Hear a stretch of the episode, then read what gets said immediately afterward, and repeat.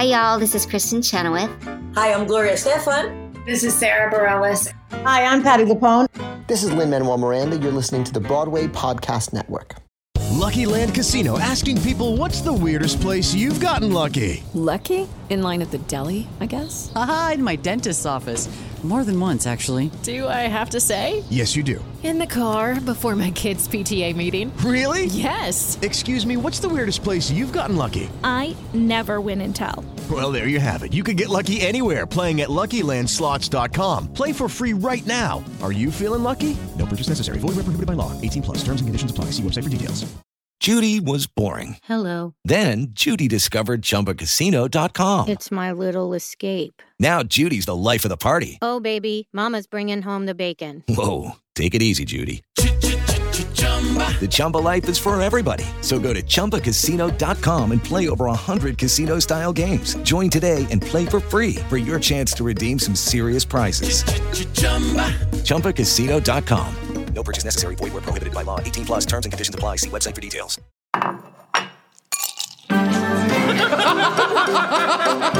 Did you bring wine? I got the glasses. You guys, I made a quiz. And I didn't bring anything, but I'm here to have fun.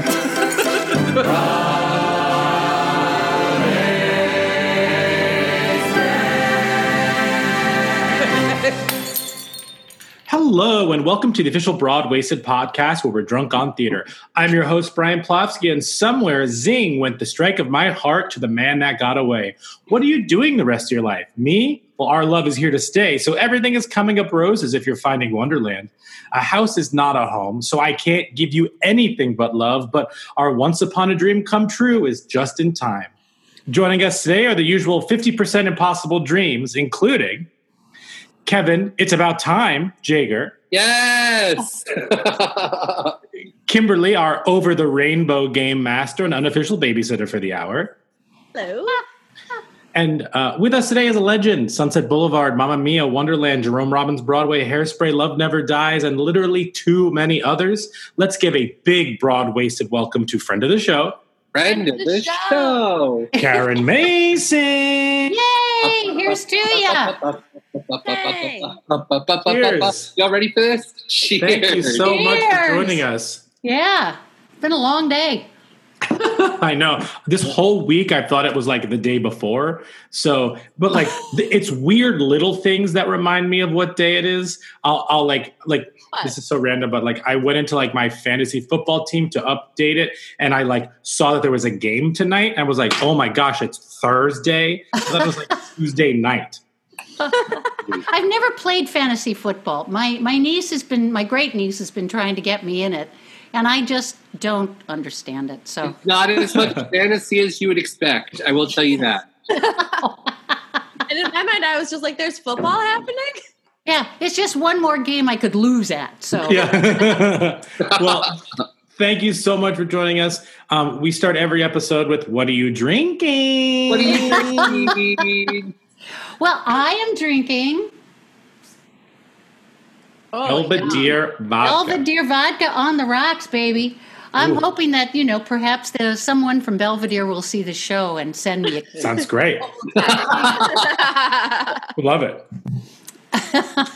Brian, I see Uh, a champagne of beers in your Uh, yes, of course, Oh. the champagne of beers, Miller High Life. very my, nice. My downstairs neighbors moved out yesterday, so um, they were like, "Hey, come down and take all this box of fridge stuff that we can't move with." And there was a there was a six pack of Miller High Life, so I'm like, you know what, champagne of beers it is. Absolutely, and free. The, the price was great. Mm, perfect price. Uh, Kevin. Uh, I was inspired by Brian's beer drinking this week, so I went out today and got myself a Sam Adams Oktoberfest. Oh, kind of yes. that's going into the fall, and it's delicious. It's not pumpkin, is it? Uh, I mean, it's orange, so that makes me think it is. Oh, I think it's just Let's see. Oktoberfest. pumpkin should like a- just not be put into absolutely everything. It's a It unique, it's a unique malt blend to provide a deep, robust color and smooth, rich flavor. Wow. There There's nothing. go. It doesn't say anything about pumpkin. So Good. leaves. They put leaves in it. Be my like baking PSA that most of the time, if you're getting a pumpkin something, it's just pumpkin pie spice. There's no pumpkin. Yeah, right. It's just cinnamon and nutmeg and cardamom and cloves. Like what if you like you you like buy a pumpkin and cut it open, just the spice falls out? well, whatever it is, tis delicious. spices you put on Don's pumpkin is what you get in that latte. And Kimberly, are you, are you still on a fall kick? I am on a fall kick, and actually, I almost put pumpkin pie spice in this. it's the Barr Hill. It's Where to be grainy. It's Barr Hill Tomcat gin with um, fresh apple cider, but I made it a spritzer today. Ooh. A little lime tonic water. That sounds really good, and I don't even like gin. It's a Tomcat gin, so it looks like whiskey. And it's very close by. That's good. It's very close, Yeah. but it's So- aged in whiskey barrels. So oh, it has the amber color. yeah. So Karen, we're on the same. Wow. Kevin and I are on the same page as you. Gin is not our thing, but I, but I, at all. But I will say the closest thing to getting us to drink gin is that Tomcat gin. Yeah. Oh, really? I think it's. I said, I said close. I don't know. There's something weird about the taste. I just Not for me. Um, so, uh, Karen, um, what's your favorite musical? the one I'm being paid for. Yeah, hundred percent. Yeah. I love it. You know, I- um, I- I'd have to say probably, and you know, and it's an oldie but a goodie is Gypsy. I do love Gypsy. oh, you mean the best I- musical ever? The best musical ever. You know, it's got a great book. It's got a great score. Everything about it is, it- it's just put together so beautifully that everybody gets a payoff, which is kind of nice. I think most everybody except for Herbie gets a payoff, and that's Yeah. kind of nice. Poor Um, Herbie. But Poor it's, Herb. I know, poor Herbie. Yeah. So true. But it is. It is. The guy works his tail off, and you know, you can just go. But,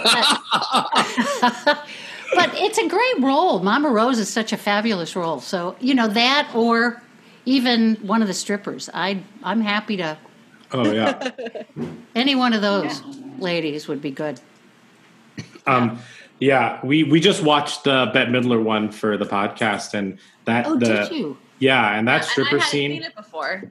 yeah, that stripper scene, like we're watching Bette Midler as as Mama Rose, and like the stripper scene is the one that stands out.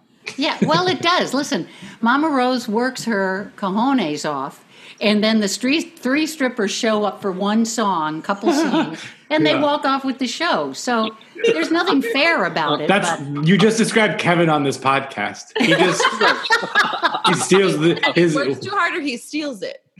Uh, well, we'll get to Kevin's corner, and then she can make a decision He for does herself. have a gimmick. yeah, he does. um, um, cool. So let's uh, let's talk a little bit about. I mean, your career is massive and wonderful, and with so many. that's because I'm old. well, I'm sure there's people who do not have the kind of career that you had. Um, but I guess let's talk about kind of your trajectory. Kind of what was like. What was kind of aside from like w- once you were able to kind of like secure jobs and you felt a little bit more comfortable, or maybe you never felt comfortable. Like, what was w- aside from just like getting the job? Is there something that you look for when like something presents itself to you? And has that changed over the course of your career? I, I don't feel, and I, I don't know if I've ever had that luxury to be Mhm. able to choose roles. You know, usually it's, uh, hey, I need a job and this is happening. And, you know, I go and audition, and if I'm lucky, I get it. And if I'm not, then I go and audition for something else. But I, I, um, I kind of feel like the first thing that, that changed my life was not even happened here in, in New York, but in Chicago, which is where I grew up. And it was meeting uh, a friend of mine. Well, he became a friend. He was my music director for 16 years. His name was Brian Lasser. And I was doing community theater and particularly unhappy out in the suburbs of Chicago and went and auditioned at this restaurant called Lawrence of Oregano that had uh, auditions for for singing Brian. waiters and waitresses. I know. And that was just one of a chain of silly names, but great. restaurants. And they were having singing waiters and waitresses. So I, my sister gave me this sign that said, it was in the bathroom, as a matter of fact. you know, having these auditions. So I called up because I really wanted to get closer to people who were getting paid for doing what I was doing for free out in the suburbs. So I went and auditioned and met Brian, and we started doing um, nightclubs and cabarets and just working together. It was such a uh, there was such an attraction between the two of us musically that we worked together for 16 years, um, and it just changed my life. It totally changed my life. And then when we decided, we had gone as far as we could to Chicago, and it was either we go to one of the coasts. Yeah. But both of us really wanted to be in New York, so we moved here, and you know, kind of trotted along through. We worked down at the duplex, which was at that time it's the one that was on the other side of the street, you know, the older duplex, and 55 Grove, I think, was the name of the number and worked there every Saturday for a, a year or two. Oh, wow. And uh, would go back to Chicago to make money to come back here to lose it. And then, you know, my first Broadway show was a show called, um, I did some off Broadway stuff. I t- went out of town to, I, my first job was getting hired to uh, work in Wichita, Kansas at the Music Theater in Wichita. Oh, wow. Uh, to play F- Fanny Brice, by the way. Yeah. So, yeah. Here is a girl, a Midwestern Catholic girl, playing a Brooklyn Jew in Wichita, Kansas. That sounds right. Yeah. I would have it no other way. and and you know, then I get back in town and my first Broadway show closes on opening night. It was a show nobody has even heard of. I bet you haven't. Called "Play Me a Country Song."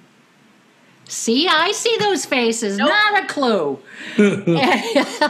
That's just me to the DJ at 1 a.m.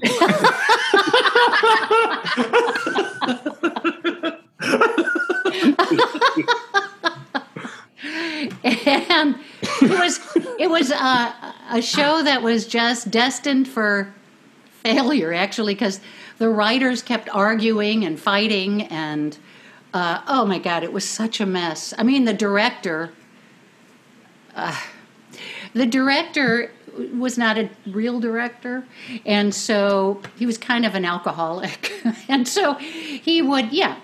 And but he would tell everybody well just move where you feel like moving. And so everybody kind of went down center. And uh, it, it was listen it had some fun music and i loved the cast was so great.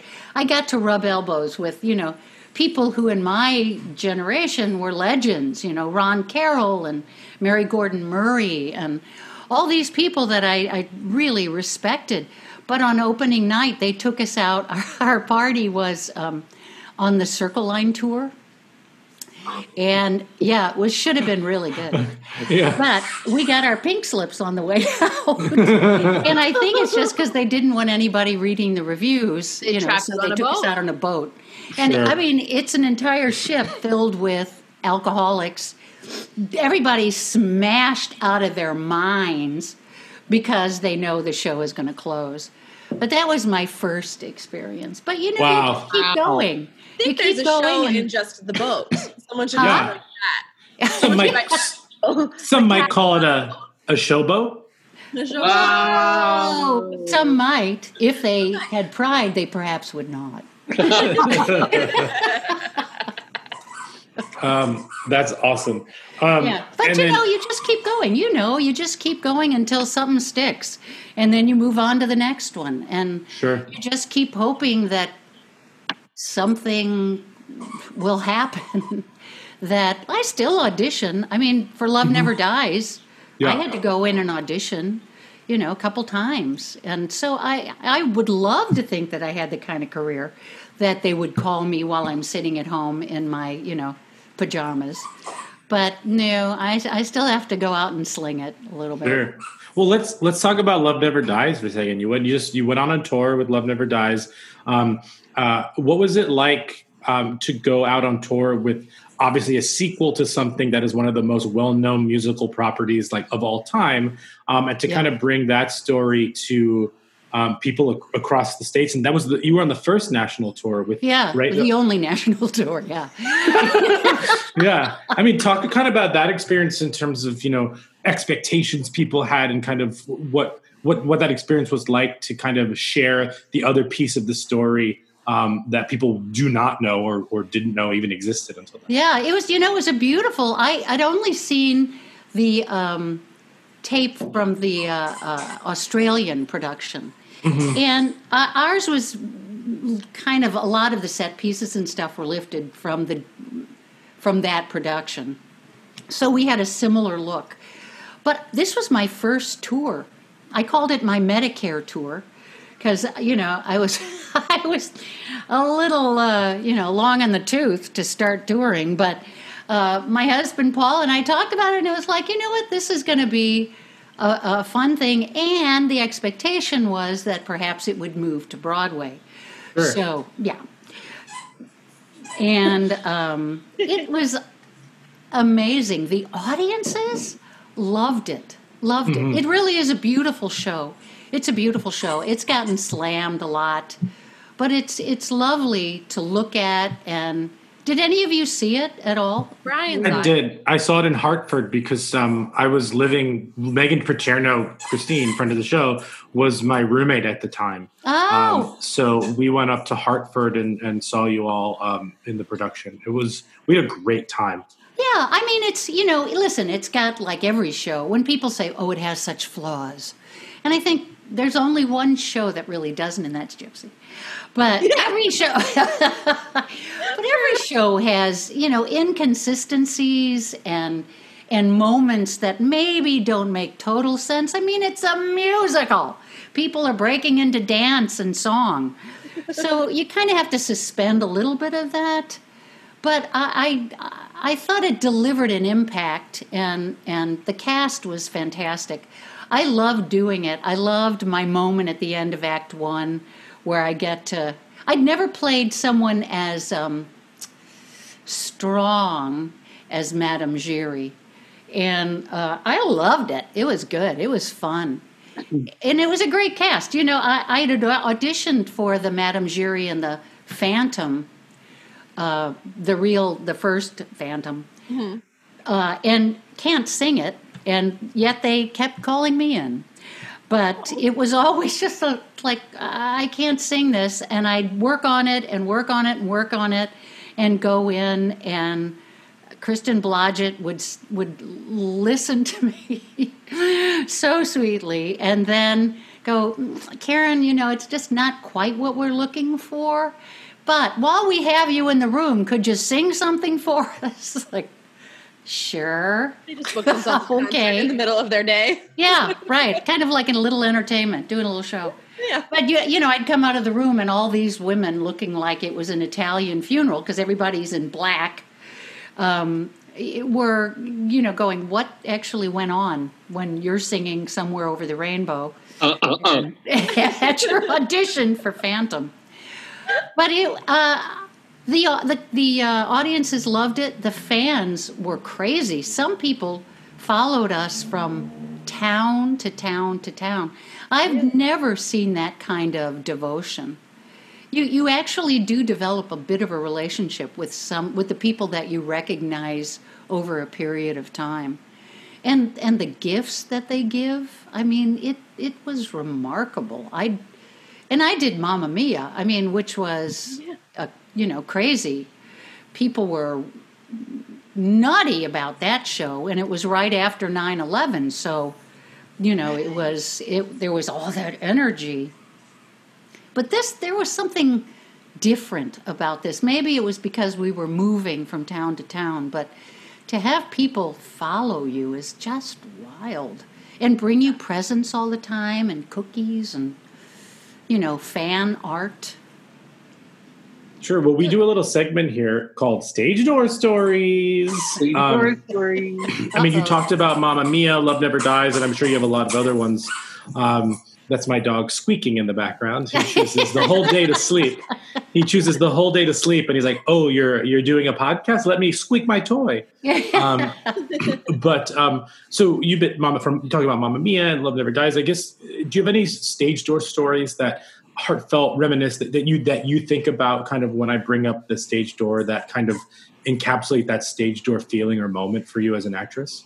Yeah, um, probably Mamma Mia. Um, just because it was right, we we started previews and opened uh, right after uh, 9/11, and it, in the theater, um, Judy Kaye and I would talk about this all the time.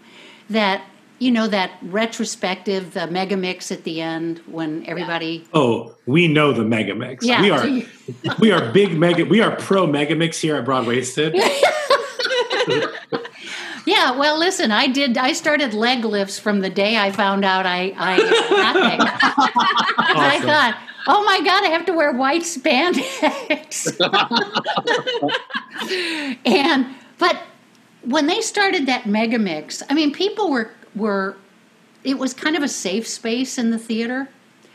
And so the energy that they felt about being in a safe space was overwhelming. And it was like this rush of energy that came at us for the mega mix. I mean, it was almost, Judy said it's almost like it- it's probably what a rock star, that energy comes at them.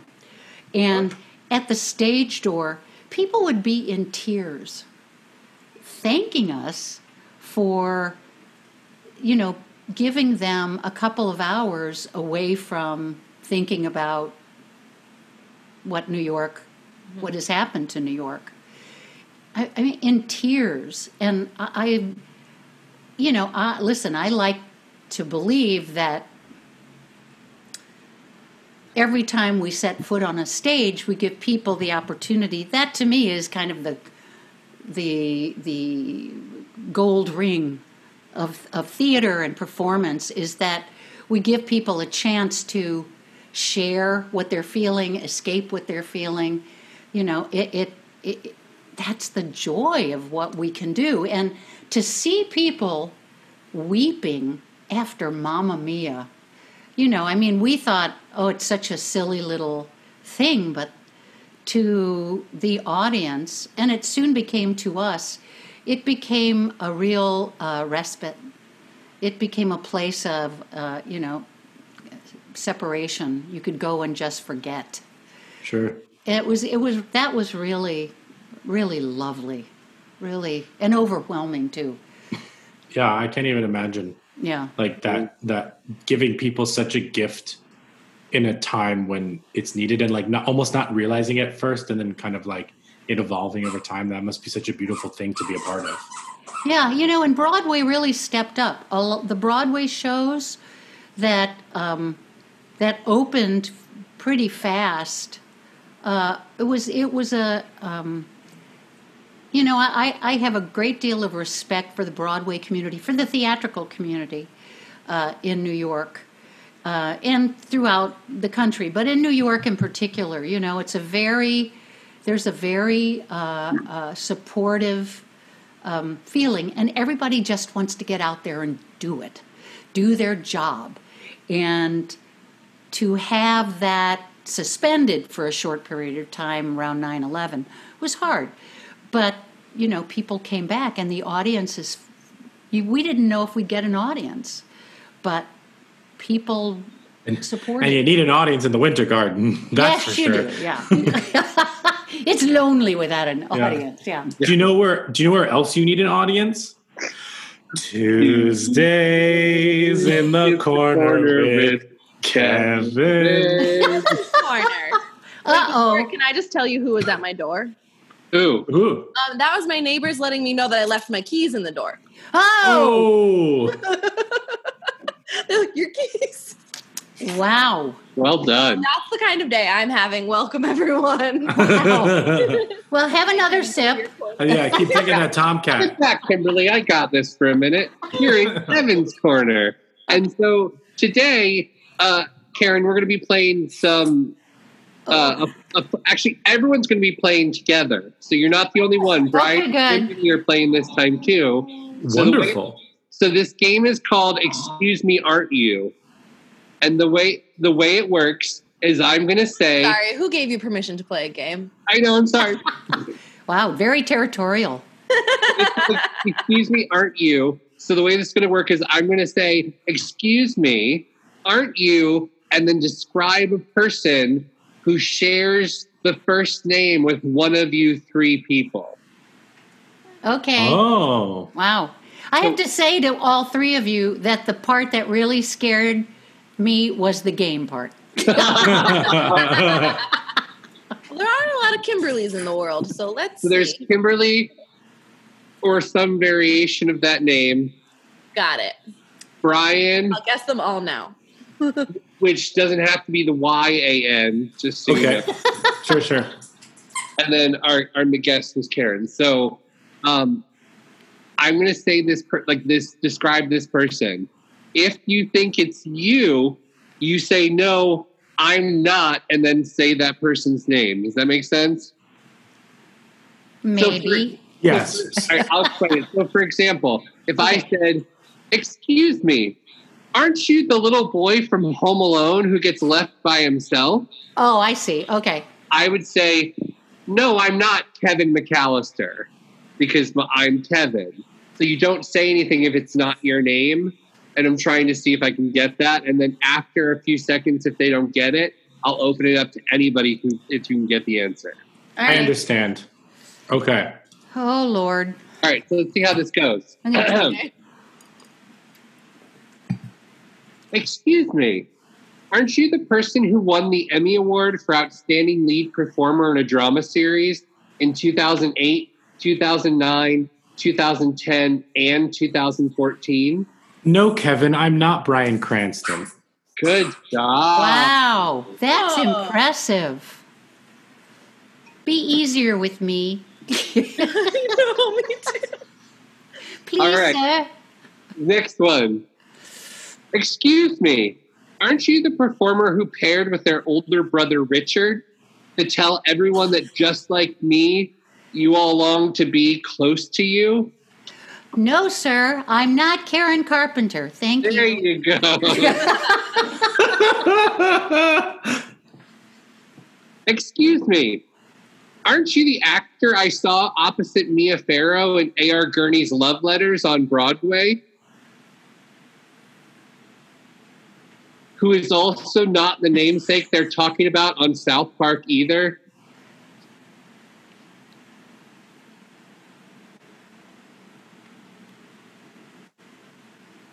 Wow. Who's an Irish actor? Wow. No, Kevin, it's I'm not Brian. Who's Tommy Boy's dad? Dennehy? Oh, Dennehy. Dennehy. I'm not Brian Dennehy. Thank you. See, I'm better with working with a group. Karen gets the steal. I got half of it. okay. Um, next one. Excuse me.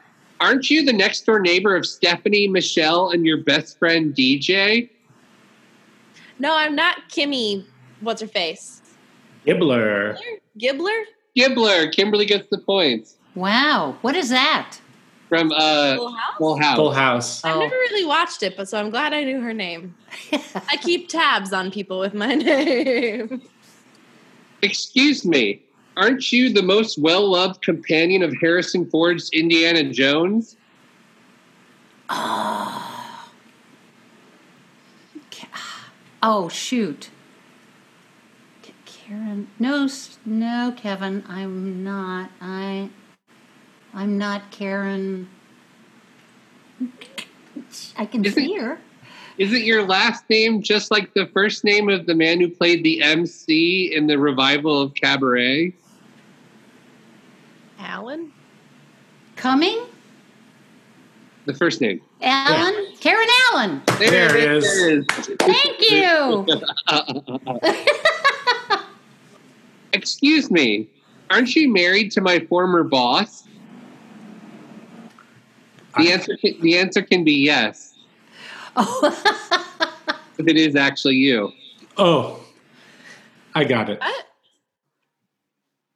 Who's your former boss? I don't have that. Oh, My- me? When I was a singing waiter, Oh, yes, I am Kimberly Cooper Schmidt. there you go. It has never registered to me that he was in charge of you. yeah, he was for a whole summer Ugh. Where'd you work? Sorry. at the Show Place Ice Cream Parlor on Long Beach Island. Oh my God, that sounds amazing. Yeah, it was. I it bet the fun. stories you have are fabulous. where I met Brian and Kimberly. Oh my God. We we definitely have a lot of stories. Singing waiters and waitresses? yep, yeah. Wow. slinging ice cream in like a 1950s style ice cream parlor. Yep. I was slinging Italian si- Italian food at uh, That's a- Lawrence of Arabia is something I will never forget in my entire life. incredible. Great name, right? Oh yeah, that's my favorite Brian's movie. Business venture is just pun restaurant names. Yeah, sounds great. Yeah. You All right, I got two more here. Okay. Here we go. Excuse me, aren't you the wisecracking literal booze hound on the once canceled but then super popular and now not as popular adult cartoon series? Oh. Adult cartoon series. No, Brian. No, Kevin. I'm not Brian the dog from Family Guy. What's his Oh. last name? Oh, is it um uh Gr- Brian Griffin? There you go. Finally canceled. that? Ow. And the last one, excuse me, aren't you the fabulous performer I saw in the Judy Garland bio musical at Paper Mill? Not playing Judy Garland. Why, yes, Kevin, I am. And this has been Kevin's Corner, and I looked at the score, and uh, Karen won. Yay! Do I get a prize? That's just because you made More questions. um, did you all see? Did you see? Uh, we, we did Chasing Rainbows. Yeah, we all saw it. I love that. I love doing that show. That was so much fun. That was great. That was Yeah. we had a What a really great great time. time that night. Loved my song. Yeah, you had a great one. Yeah, I did.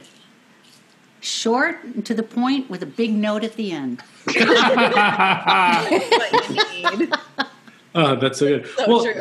Hey guys, it is Ryan. I'm not sure if you know this about me, but I'm a bit of a fun fanatic when I can. I like to work, but I like fun too. It's a thing. And now the truth is out there. I can tell you about my favorite place to have fun Chumba Casino. They have hundreds of social casino style games to choose from, with new games released each week. You can play for free anytime, anywhere. And each day brings a new chance to collect daily bonuses. So join me in the fun. Sign up now at chumbacasino.com. No purchase necessary. Group. Void prohibited by law. See terms and conditions. 18 plus.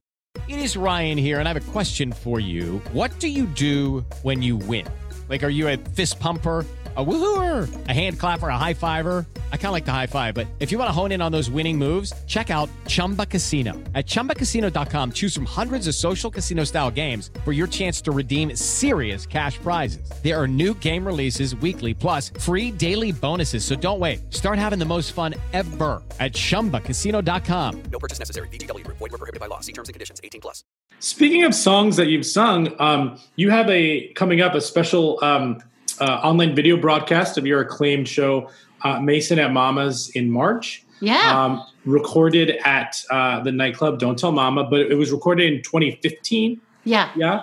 Um, so you're actually going to be able to stream. This is very cool. You're going to be able to stream it um, uh, for three performances um, on a limited basis. It's uh, October 15th at 8 p.m., October 17th at 8 p.m., and then No, Sunday, no. October October 17th at 2. at 2. Okay. Yeah. So that's A matinee. Yes, a matinee. Um, and then on Sunday at 3. So a real at 3. Yeah. Cool. Going. Um, but let's let's let's talk about that. Um, okay. let's talk about that kind of your song selection um, kind of based on uh, your your album um, can we talk about kind of uh, i don't know like talk about the iteration on the album uh, and then kind of what your what your thought process what your your creative process was to bring that in a cabaret setting and really kind of like work through the flow of those songs.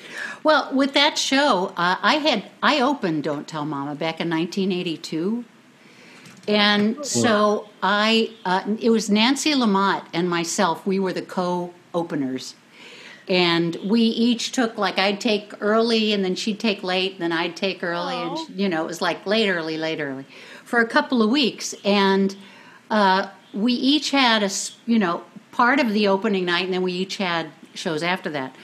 Um, but that, so I I worked there a few times. And then I didn't, you know, moved on to other clubs, um, as one does. And then in 2015, I was looking for a nightclub where I could do a long run. And it's kind of changed in New York from when I started. Uh, you know, obviously, nothing stays the same. And so I uh, was looking for, I, I wanted to do a longer run. And so Sidney Myer gave me uh, Sundays and Mondays for six weeks. And we put together, Barry Kleinbort, Chris Denny, and myself put together this show that kind of incorporated.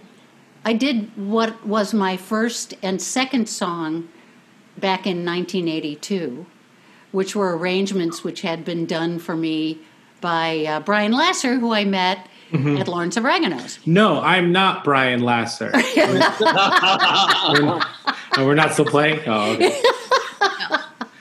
and uh, um, so we we put together a show that had a lot of that. It also had some of my Broadway credits. You know, I did uh, as if we never said goodbye from Sunset, but we we did a really. Uh, it was just an amalgam of old and brand new, um, and told a lot of stories about that first night uh, back in 1982 you know, when everything looked very fresh and beautiful, and Mm. we had celebrities in the audience. Uh, Back in 1982, it was an exciting, you know, a cabaret opening was very exciting. So uh, I wanted to honor that in in the place that the room that we we actually did start. It's so beautiful. Yeah, it was really fun. Oh my god, I loved it. And I I bet you these- have great stories from that. Why, yes, I do. and um, you, going back, we did. We sold out every show. We di- decided to keep the ticket price to like fifteen dollars. Oh, wow. And uh, you know, I really wanted people to come and ex- share it. Hmm. I wanted this to be an exciting thing, and I also wanted to sell it out. So I figured fifteen would do it. I Yeah. think. Um, and uh, it was, you know, opening with um, Brian had done this arrangement of "Something's Coming," that uh, is one on my first CD, and uh, I've always loved it, and Chris has always loved it. So we did that as the opener. But back in 1982, Chris uh, Brian went to the piano, and you know they lowered the lights and made their little announcement and we told the story of that the technical director at the time said ladies and gentlemen don't tell mama is proud to present miss karen akers Ah, yes, of course, Karen Akers. so i uh, you know didn't quite get the introduction i had hoped but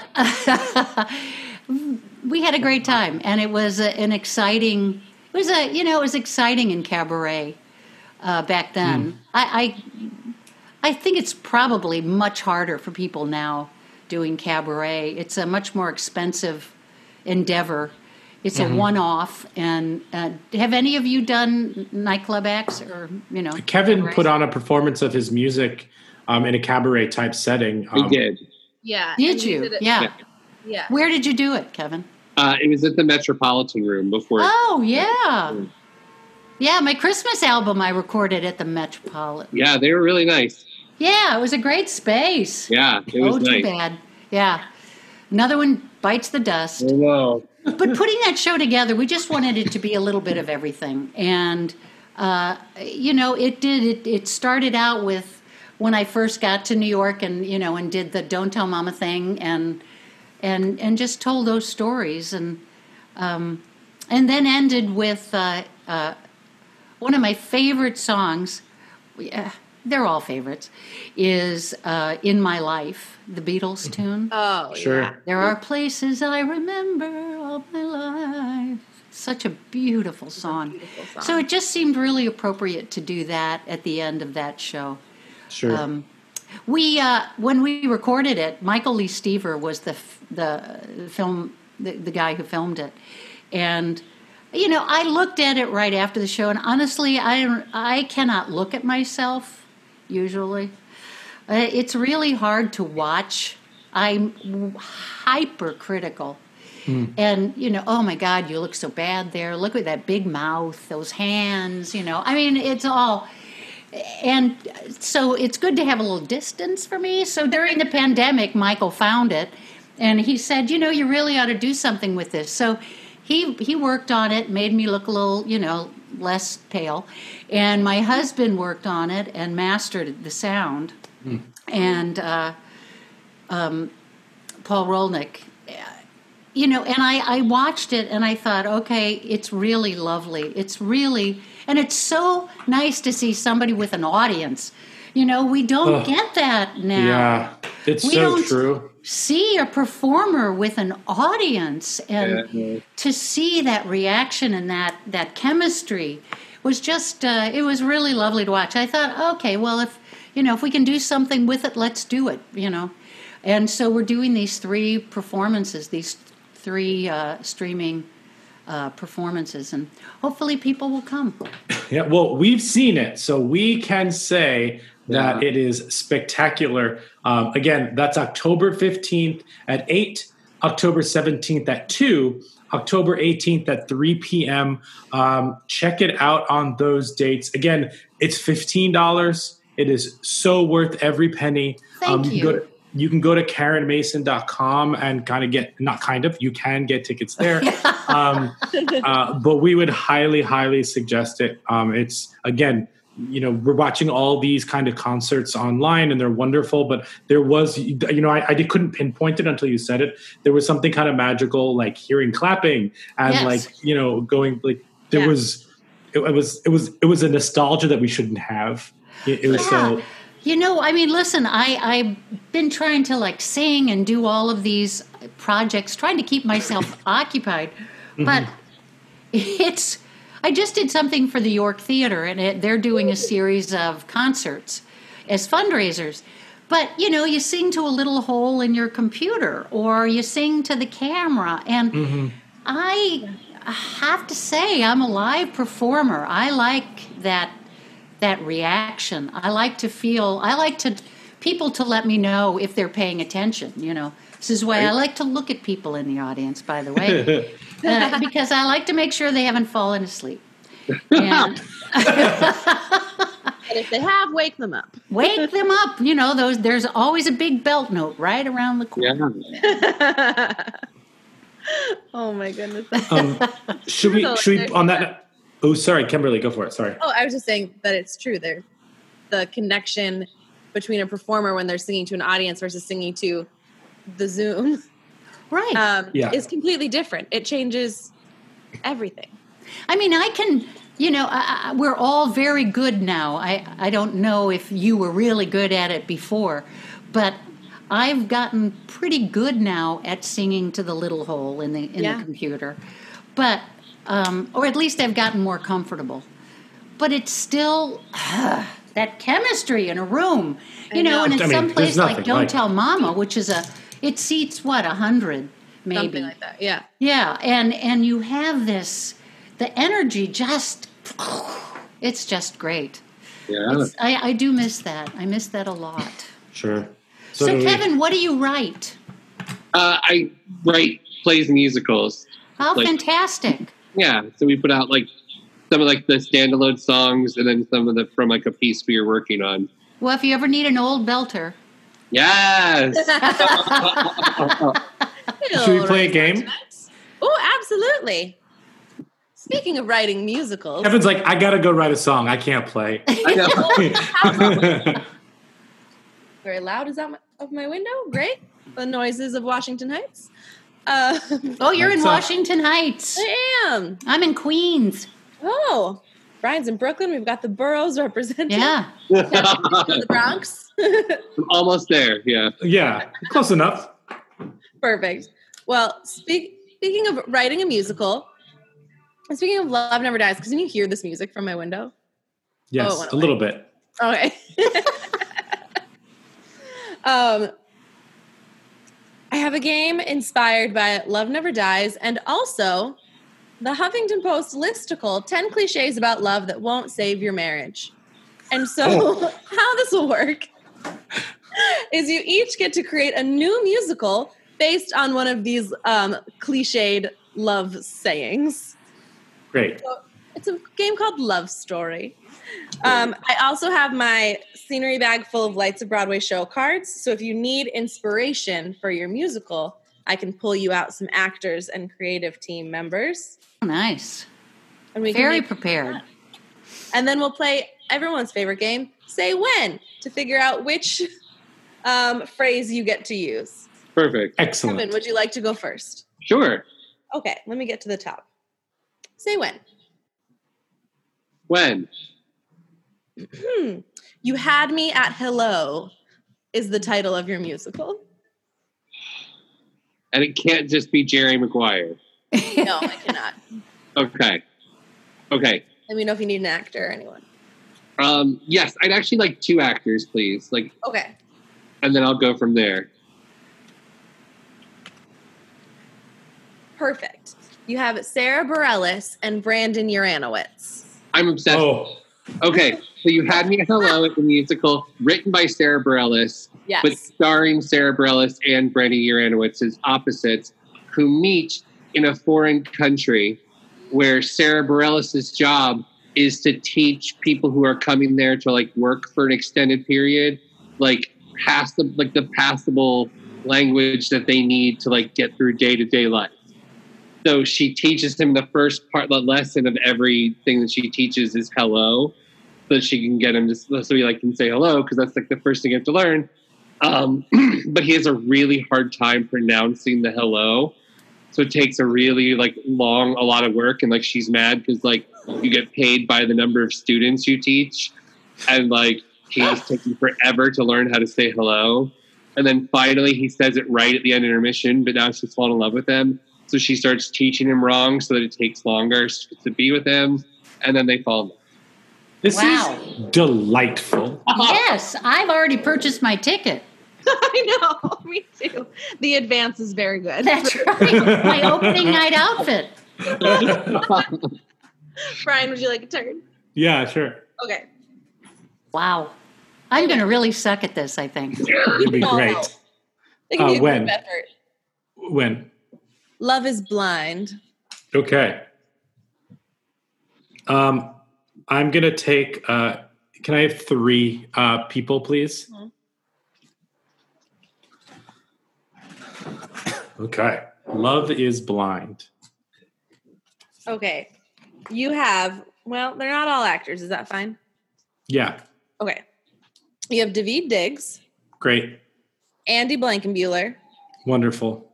and Harold Prince. Oh, okay. Um, okay. So, Love is Blind is a musical um, that is in the dark. Um, the audience is in there, and you're sitting in the dark for it's it's an hour. It's it's like 70 minutes, no intermission, so it's not too freaky deaky. Um, but you're sitting in the dark, and so let me take this back. It starts with like a full musical and everything, and um, about this. Um, these girls who are going to the restaurant Dans le Noir, which is that the blind restaurant where you you you eat in the dark and you pre-order your food, you go in, you sit down, everything's in the dark. Brian, are Um, you doing About Time, the musical? No, no, I've actually been to Dans le Noir when it had a pop up in New York. It's super cool. Um, but that yes, that is a scene in about time. But um, so they go in and it's about um, these girls who are there and one of the so it's for this girl's bachelor party but we end up following one of her friends um, and she meets somebody there um, and it's about their conversation and their and there are subplots with the other girls um, but uh, basically th- once they get to the restaurant, everything is dark, and you're only hearing these characters sing to each other and all of that in the dark. And then finally, at the end, like the lights come up and it reveals who they are, and like every like the audience probably isn't confused because they know who the actors are um, beforehand. But like them on stage like have to figure out who's who um, and then there's a little bit of like confusion and uh, and they all end up you know falling in love and it's great and it's wonderful. Um, the one of the, the lead male is daveed diggs. Um, it's choreographed by uh, andy blankenbuehler. He's very excited um, to he's staging it he wants it to be a little bit more um, you know dancing in the dark um, and um, and then uh, this was uh, um, and then uh, it's it's produced by Hal Prince's estate, uh, of course. And uh, and if we pick one more female, um, that's who the lead is. Um, by the way, my triple pirouette for an audition in the dark is brilliant. it's like Actually, that's the only way I can do a triple pirouette. Is in the dark. Cynthia Erivo is your Great. other. wonderful. Nice. Um, wonderful. It's like it's like out in the dark. Yeah. Ex- oh man, that's gonna be. I mean, that'll be so powerful. Just hearing that pierce through the dark and like almost creating its own light. Man, I love it. Love is blind. Love is blind. Again, I purchased my ticket. All right, Karen, would you like a turn? Oh God, no, but yes. Okay, all I'm going to say is you guys have to help me. If I if I look totally confused and there's a long pause. You got this. Okay, Say when. sure. When? Love the one you're with. Wow. Kevin, would you like? So Well, we that's love the- Do it on a do it on like so. okay, pre- give me a couple of actors. oh yeah, Okay. Judith. Let's see. Nathan Lane, All right. Always good for comedy. Sally Field, Wow. This is an older cast. This is good. and Patrick Page. Very nice. Honestly, Karen, you don't need to describe it to us. I, I bought my ticket already. Uh, Excellent. It's a love triangle. What if it's that? What if it's the three of them? So Sally Field's character goes to see a like a um, spiritualist, like who like can predict the future, like a fortune teller. And the Hmm. fortune teller tells her she's going to sit next to the man on an airplane that she's going to marry and be with the rest of her life. Oh. So she gets to the airplane, and it's one of those airplanes where there's three seats instead of two, and she's in the middle between Patrick Page and Nathan Lane. Oh, yeah. And so the whole flight, she's trying to figure out which one of them she's supposed to get off the plane with and be with the rest of her life. I, again, have purchased my ticket. Bought my ticket. that actually that sounds great. Yeah, And of it does actually. of course, the twist is that there's some kind of like a flight attendant man that like they treat like crap the whole time, but he's the one that she's supposed to be with, and like she gets off with the flight attendant. It's totally a thing. Oh, Wow. She gets scared and like goes inside. So like something happens, like and like the one guy's like locked, like Nathan Lane character obviously gets locked in the bathroom. They have to do an emergency landing, and so then the flight attendant sits next to her to like during the emergency landing. That's when they realize she's supposed to be with him. I love it. Okay. Well, I can see why you're a writer, Kevin. I like It's just the beard. But Kevin can also just do mine again too. Ready? Say when. When? Love hurts. And let's pull some people. Love hurts. Elaine Stritch. Oh, love hurts. Matthew Broderick. Let's get one more. Chip Zien. Oh, again, another older cast. I like this. Is- Did you see Elaine Stritch, Matthew Broderick, And Chip Zien. and Chip Zien? yes. This is perfect. So, Love Hurts is about so Elaine Stritch when she's still alive. Um, she has gotten to that age. I don't know if this happens when you get older or if it's just like it's a condition that can happen to anybody. but it happens to her where she no longer can feel pain. So she her I think that happens to everyone as they age. Kevin, that's Kevin. That's what happens to a Bond villain where they can't Okay. feel pain anymore. Yeah, I think you're confusing old age with the world is not enough. right. No, when you turn 75, you have no more pain receptors. I don't know why I just told myself like get through sixty years and like sixty one is just like it all feels good. Um, Yeah, I'm just telling you it doesn't happen. But go ahead. okay, so she has this condition where she suddenly doesn't feel pain anymore, and Okay. because of that, she's being very reckless and going crazy because, like, even if she breaks an arm, it doesn't hurt and stuff like that. And so, Chip Zien is her son, her adult son, who's like losing his mind and trying to make her like rein herself in. And then Matthew Broderick is her doctor, and he's trying to figure out like because she's also like all of her ailments are getting better because she's like doing all these like physical activity things and Oh. stuff. So he doesn't know if he should tell her to stop or not. So that's love hurts. This is good because I see a really good 11 o'clock number in this one. Absolutely. Yeah. Oh, yeah, where she's just doing cartwheels and throwing herself, like doing pratfalls. Yeah. It's like a big number called Can You Feel It?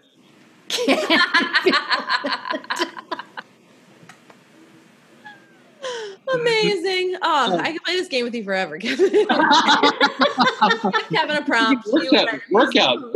That's impressive. Yeah, go get some work done tonight. Yeah, I'm like I got some. I got three musicals to write. All right, that has been Love Story. That was fun, Kimberly. Thank you. That's Um, amazing that you think up all these games. I love that. Oh, thanks. Kimberly told Kimberly told them the prompts before this. I'm kidding. I'm, I'm kidding. I'm kidding. I'm kidding. I have played many a similar game, and perhaps he was prepared. Um, um, well, that that brings us to the end of our episode. Really, Oh, no kidding. yeah. This this hour went by pretty quickly. oh, yeah, it's been an hour. yeah. You made it through. Wow. Oh, thank God. I watched my uh, Dan, my press agent Dan Fortune said, you know, watch watch a couple of them because it's not your typical show. And I thought, Oh, oh no, we love Dan. I Dan would, love Dan. Dan Dan wouldn't have put us in touch if he didn't think that you could handle the Well, brutalness. I said, are you sure it's not going to be like Grandma visits Broadway? oh God. No. No, no, no, no. You brought a bottle of Belvedere. We knew we were going to be on. did. We were friends from the beginning. Yeah, That's true. That's all we needed to see. We're good here. absolutely. We're best friends. Um, but thank you so much for joining us. Um, we, we, you're delightful, and we had a blast, and we hope you did too. I did, I did, Oh, and thank you for writing those musicals, Kevin. Yeah. Um, again, again, don't want you to forget. You can uh, you can uh, go to KarenMason.com uh, and purchase tickets to watch uh, Mason at Mama's in March. Again, that's October 15th at 8, Saturday, October 17th at 2, and then Sunday, uh, the 18th of October at 3 p.m. $15 tickets. Um, it is totally worth it. Audience, wonderful performance, and it just it's just a it's a delight all the way around. So check that out. You. Um, you can also find her albums wherever you buy music. Um, but uh, you can uh, find us uh, on social media at Broadwasted. Uh, you can Twitter and Instagram. You can, of course, find us on uh, Facebook. Join our Facebook group. It's uh, we do some theater nerdy stuff there. Kevin uh, heads that with some polls that um, he never wins. Never win the polls. I always Um, like set him up to win, and I still lose. literally, literally, you could be like, "Who's your favorite Kevin on the podcast?" And like, Kimberly would still win. Kimberly and Aaron would win. yeah. Um, but um, you can also find us on Patreon, patreon.com backslash broadwasted with some awesome content. Um, and then, of course, you can find this podcast wherever you listen to podcasts Spotify, Stitcher, and of course, iTunes. Rate and review us there. Five Five stars, stars, please. Thank you. You all are so cute. You are. No, we're also tipsy. um, but thank you, Karen, so much. We've enjoyed your work uh, throughout your entire career, and we can't wait to see what's next. Um, so Thank thank you. you so much for taking the time to uh, hang out with us. But My pleasure. you know, we end every episode with a quote, and today's You? is we do, we do, Kevin. Honestly, I forget sometimes too, man. um, sometimes at the beginning of episodes, I'll be like, "Oh, I never picked a quote," so I'm just like, "Well, I guess we're winging it." Um, but, to- but today, today I did, and it's I have a dream, a song to sing to help me cope with anything. If you see the wonder of a fairy tale, you can take the future, even if you fail. Which kind of lines up with kind of the story that you told uh, about uh, Mamma Mia today. So I'm I'm happy that that accidentally worked out. Yeah, Um, yeah.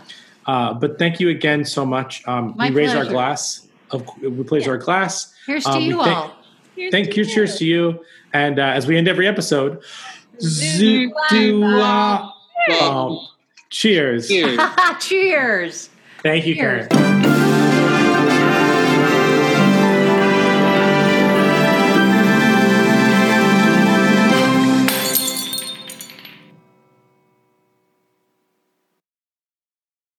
Hey, it's Leslie Odom Jr. here on the Broadway Podcast Network to tell you about the Rise Theater Directory, a program of Maestra Music. Rise is a national online resource designed to connect and empower backstage and administrative and creative theater professionals from underrepresented backgrounds. If you work or aspire to work in the theater community, this can help you find your next project. And if you hire theater professionals, search the Rise Theater Directory to find your next team. Create your profile now and get more information by visiting risetheatre.org. That's theatre with an R E R I S E T H E A T R E dot org because only together we rise. Okay, round two. Name something that's not boring. A laundry? Ooh, a book club. Computer solitaire, huh? Ah, sorry, we were looking for Chumba Casino. That's right. ChumbaCasino.com has over 100 casino style games. Join today and play for free for your chance to redeem some serious prizes. ChumbaCasino.com. No purchase necessary. Where prohibited by law. 18 plus terms and conditions apply. See website for details.